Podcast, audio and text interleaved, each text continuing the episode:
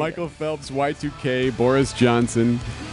Right, I guess. Trump gets impeached twice, QAnon, Balloon Boy, War on Terror. It's just kind of all over. Yeah, I was going to rip the critics, but I think they have a point of like, what did you do here?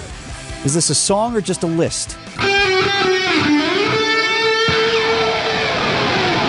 Live from the Annex Wealth Management Studios at the Avenue in downtown Milwaukee, this is Wisconsin's Morning News. Here's your host, Vince Vetrano.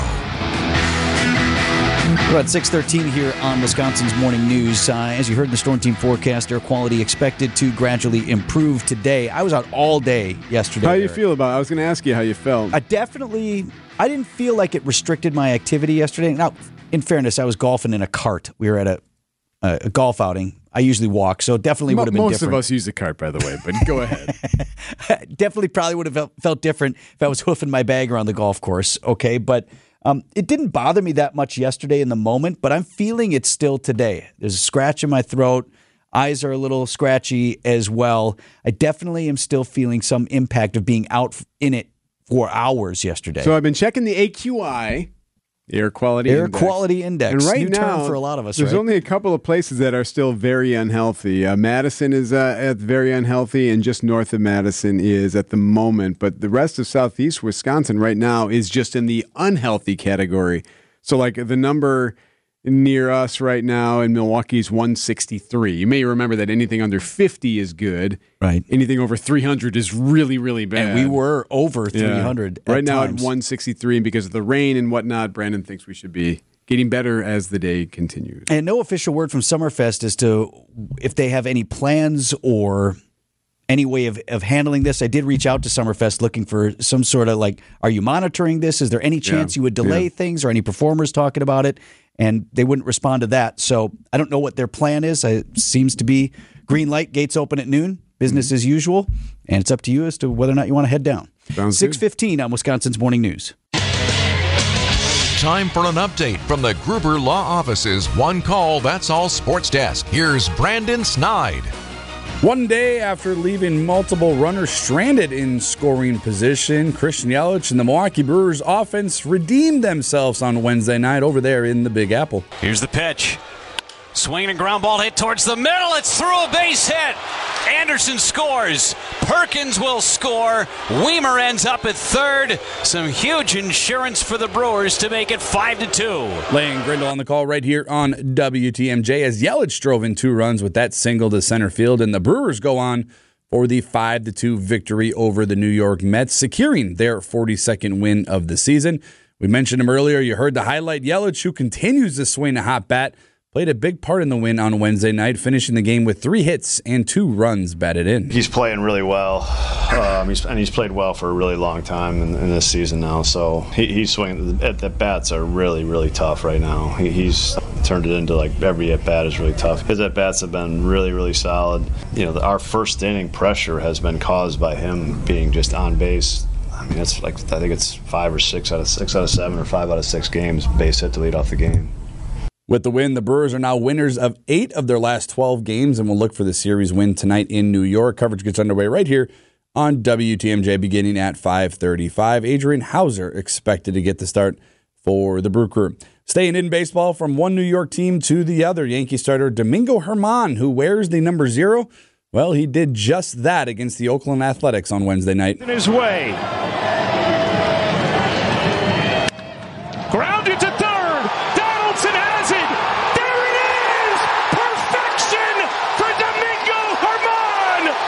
The call courtesy of the Yes Network in New York as Germán tossed the 24th perfect game in Major League Baseball history. Only needed 99 pitches to complete it. And lastly, over to NBA as free agency gets underway on Friday beginning at 5 p.m.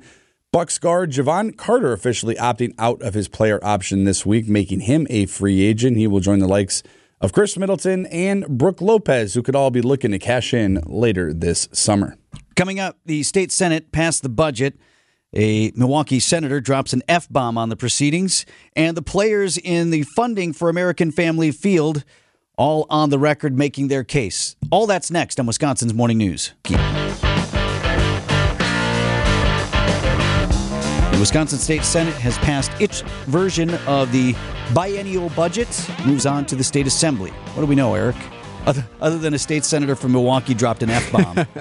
Well, I mean, there's plenty of sound bites I could play, but really, we'll go with that one. I mean, yes, lots in here. A huge $3.5 billion income tax cut. There is a big tax cut for the wealthy, which has some Democrats unhappy. There's also $1 billion that will go to the K-12 public school system. Obviously, the governor is very happy with that. That's a deal that they came with. PFAS is going to get a lot of attention, of course, as we deal with the well issue and some of those chemicals that you find in some of the water. So that is being tackled as part of the budget. But what came from this is that they still have the $32 million cut for UW. If you recall, the governor had said, hey, I'm going to veto any budget that has this $32 million cut that would affect perhaps the equity inclusion department, that type of thing, diversity. And that's still in there, that cut. So will the governor consider potentially vetoing the budget because of that DEI funding cut? Veto stamp, can't start over. Journal Sentinel says that's unlikely because there is a provision in the provision that potentially the governor would be like, okay, well, there's still an opportunity for us to get some of that money. So that does it. He does have an out if he decides, oh, I'm not going to veto it. But would you like to hear the F-bomb? Yes, please. State Senator LaTonya Johnson upset with some of the budget because she says she wasn't happy with how some of the wording was used by some of her colleagues when they talked about they didn't want violence to leak out of the city. They used this term like leaking out. And she goes, oh, well, how about we take care of the violence in the city instead of worrying about how it's going to get to us? Hey, fair enough. That's a reasonable comment. And then she made this comment because of that. The suburbs. Okay. Because they don't know a goddamn thing about how life is in the city. All right. The suburbs. That's going to help. That'll definitely get people to the table to negotiate in good faith. Right? I know you're mad, but oh yeah. Gotcha. Now she did also. She praised the shared revenue plan. So there's things that she obviously is happy about, but unhappy with some of the commentary as far as the violence goes in the city. And not included in the budget, as Governor Tony Evers had hoped, is the funding package that would extend the future of the Milwaukee Brewers in Milwaukee, of course, by committing hundreds of millions of tax dollars to future upkeep and improvements at American Family Field, part of which are included in the current lease.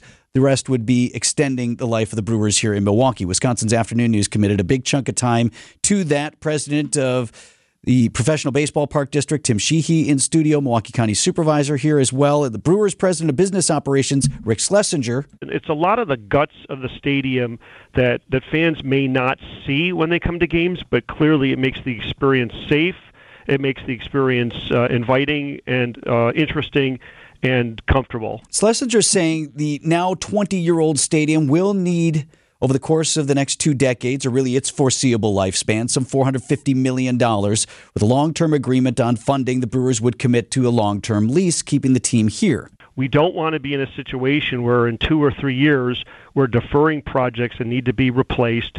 The ballpark's going to start to degrade. That's not really smart for anybody. The cost to then fix things that have been deferred is significantly a lot more expensive than to do it at the right time. Brewers have renewable options in 2-year spans over the lease starting in 2030. So we're ironclad until then, and then on an every couple of years basis for another decade. Now, the state legislature signaling it's going to be looking for City of Milwaukee and Milwaukee County to be part of this funding solution. Milwaukee County Supervisor Ryan Clancy on WTMJ signaling back that's not going to get a warm reception. If we had invested $1 billion in education or housing or any one of a number of things, the economic impact there would have been far greater.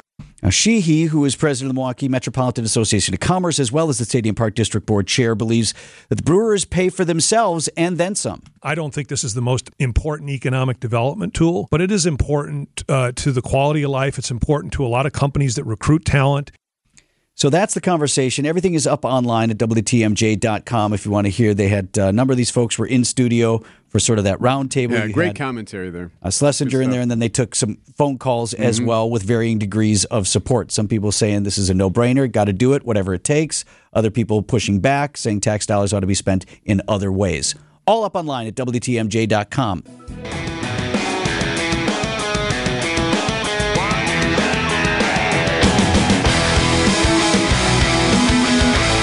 $6:41 on Wisconsin's Morning News.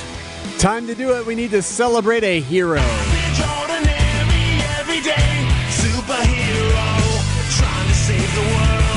From time to time, we like to celebrate an everyday hero. This is the John or Jane Doe that had no idea when they got up one morning that they would save a life. That's all I really am. Everyday heroes, thanks to Azura Memory Care and Assisted Living, transforming the culture of care. So today, our everyday hero, Vince, is Dina Izzy. Okay, what did Dina do? Dina works in a salon in New Jersey. Salon Rain is what they call it. She was working on a client when she saw another client who was getting her hair dyed go into cardiac arrest. Me and my client heard a gurgle, and I quickly looked in my mirror and saw Carol here, and she was slumped over, unresponsive. Unresponsive. So this other woman, Carol Stackowitz, she had no warning signs or nothing. She doesn't remember any of this. She said she just went to get her hair dyed. Next thing she knows, she's in the emergency room. Why? Because Izzy immediately performed CPR. I had no second thought about it. And she saved your life. Woman would not have made it. This woman just did CPR. They called 911. Ambulance came. She's okay. In fact, the two even got to meet and say thank you and I love you to each other. No words that could ever express it. The gratitude that me and my family feel for you. So Dina Izzy is our everyday hero today. Do we know, is Dina trained in? So like what's her background? That's a fascinating question. So she is CPR trained. In fact, because of this event, the rest of the salon, per the owner, has all been taken in to get trained. They did the work because they knew how important it was. So how about that? Not only did she save one life, but she's saving others as well.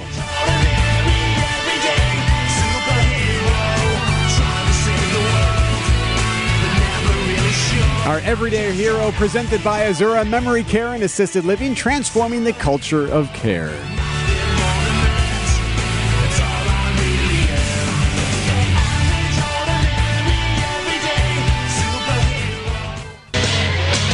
Time for an update from the Gruber Law Offices. One call, that's all sports desk. Here's Brandon Snide.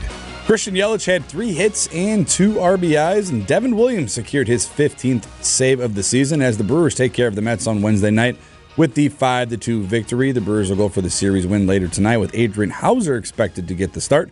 Coverage will get underway right here on WTMJ, your home of the Brewers, beginning at 5:35. Bucks guard Javon Carter has officially opted out of his contract to make him a free agent, and the Bucks have tendered a two-way qualifying offer to A.J. Green. Green will now become a restricted free agent on July 1st. And lastly, Yankee starter Domingo Germán only needed 99 pitches as he tossed the league's 24th perfect game Wednesday night against the Oakland Athletics. It's time for Extra Points, a sports opinion commentary on Wisconsin's Morning News. Here's Brendan Snide.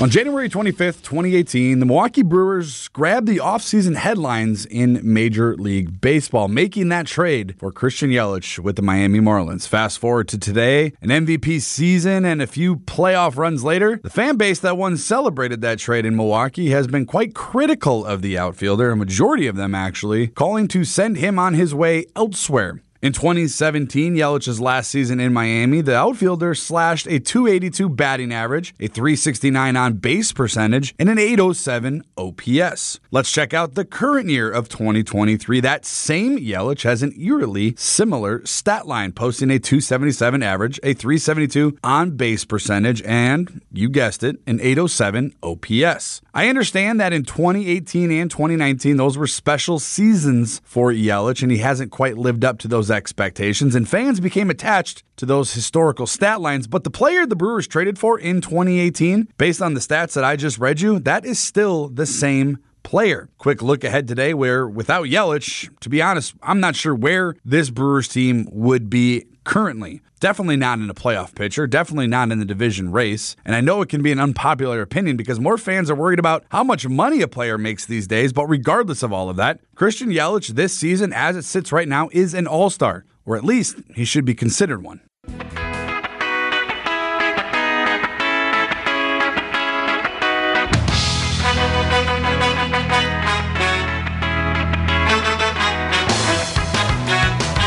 6:51 on Wisconsin's Morning News this Thursday morning. Our teammate from ESPN Milwaukee, Jen Lada, in the house this morning. Show and tell today if you're watching on the live stream, which you can do at WTMJ.com or any of our streaming platforms. We even got a YouTube channel. So if you want to watch us here in studio, you can do that anytime by clicking on the Watch Now button. Show and tell today as Jen is just back from her trip to Deutschland covering the Special Olympics World Games, and you have brought a souvenir. Well, I have, and I'm not exactly sure how I feel about it. No, scratch that. I'm exactly sure how I feel about this. I think I know how you feel about it. So obviously Berlin, famous for a lot of moments in history, some very, very bad, and this is a piece of the Berlin Wall. Allegedly. I want to be very careful with it because it actually is crumbling now, guys, so I don't want to pick it up.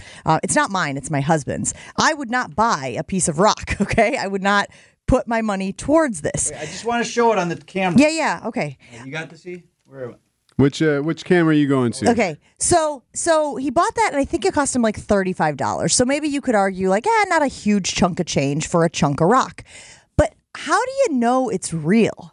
Yeah, how do you know that that is actually a piece of the Berlin Wall and not, I don't know, a piece of the highway that they tore down, much like the mountains of rock that I pass every morning on my way in from Mequon to downtown as they're tearing up 94? Well, I'm sure if you look closely, it has that little sticker like they do for MLB stuff, right? The authentication sticker. Foil hologrammy sticker. Yeah. I bought those on Etsy, guys. I had those made up on Etsy and put on. So that was my only thing. Like, my hesitancy was, okay, maybe you have an infinite amount of rock, but, you know, we are how many years ago did the Berlin Wall fall now? And that would be early 90s, if correct? Every person, and no, I know it spanned late 80s, miles and miles and miles. So again, maybe you do have an infinite amount of rock. But I don't know. I don't know if this is a real Berlin Wall rock. So that's issue number one, is the authenticity. Yes. Issue number two is you feel a little weird about them selling that? I do. I feel weird about them selling it. Where did he pick it? Just a random store or shop? They have a bunch of stores right around Checkpoint Charlie, and that's where you can go in. And look, some of them have the iron rods. Like the rebar still in it. Yep, exactly. That's cool. This has a little painting on the front. I feel a little... I don't know, uneasy about them monetizing or making money off of that, you know, obviously extreme conflict. What do you guys think? And who even had an opportunity to possess that in those early days? And I remember how the images. That's the other thing. How do you stake claim to that? Right. Like, did you just go out there with your wheelbarrow and just load it up and go, I'm sure someday that people will be coming from America and want to purchase this. Well, I remember there being questions about what's being sold by vendors like near Ground Zero. Like, there's different things that you can go and get there, and you always wonder, like, so you're profiting off of... Feel right. Yeah. Tragedy. Very devastating event. I think it's interesting. I took German for so many years, and I remember when the wall was coming down, our teacher my freshman year in high school, so would have been 88, 89, right? Yeah, right around the 80s. And she was a German national, and just how... You know, when you're in high school, I knew history and whatever, but like you're not in touch with stuff. And here was this person who was so deeply affected by what was happening there. She was so emotional about it. And that kind of changed my mindset of like, what is this about? And encouraged me to learn more about really what was happening there. Well, and to your point about some of the merch or the, you know, say you can buy at some of these spots, there were certainly people selling Nazi paraphernalia. And gas masks and, you know, other things that you would associate with war and like, that. And I was like, so war artifacts. Ew. Oh, yeah. Artifacts. Yeah. Exactly. But like, ew. Right. Yeah. Like, can you imagine if I came home and handed my daughters a gas mask? Look what I picked up in Germany, girls. Like, it's from World War II. What? Put it on. So I don't know. I don't know how to feel about this rock that now will reside in my home. Well, I don't know how I feel. I mean, it's literally crumbling. So did you have a claim to stake back there? Well, isn't that the song? Can you return it for a new one? And the wall. Yes, the wall did come crumbling down. Right, very good. Wow. Is there still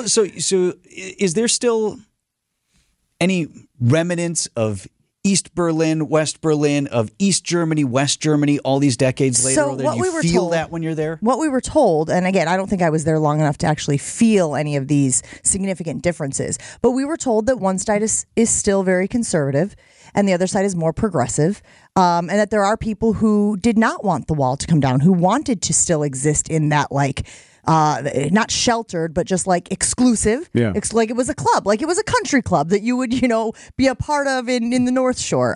So it just depends on kind of where you were. We did go and see the part of the wall that is still standing. What they have done is given a portion to local artists, and artists have been able to turn a piece of the wall into a mural. Okay. And that was stunning, right? Just all of these different artists who have been given a piece of this history and then to put their own interpretation of whatever it is on there. That was really cool. But otherwise, no. Berlin is a very now progressive city. It's very bustling. It's very what I loved about being in Europe, guys, was no cell phones. Not that they're not allowed, but just that it doesn't fit with the lifestyle. The lifestyle is very like sit at a cafe, eat for 2.5 hours, you know, pick at your thing, drink some drinks, but socialize. Everyone is talking to everyone. And so as you're walking down these streets, no one has their heads buried in their phones. No one is like checking the score of the soccer game or what, you know what I mean? Like everyone is just engaged. And I loved that. And I was like, let's adopt this for as long as we can until life brings us back into, you know, our obsession with technology. Well, welcome home, Jen. And thank you. And my rock and the rock. Thank you for the show and tell. It will now be living in my house somewhere. 6:57 on Wisconsin's Morning News. That's ESPN's Jen Lada.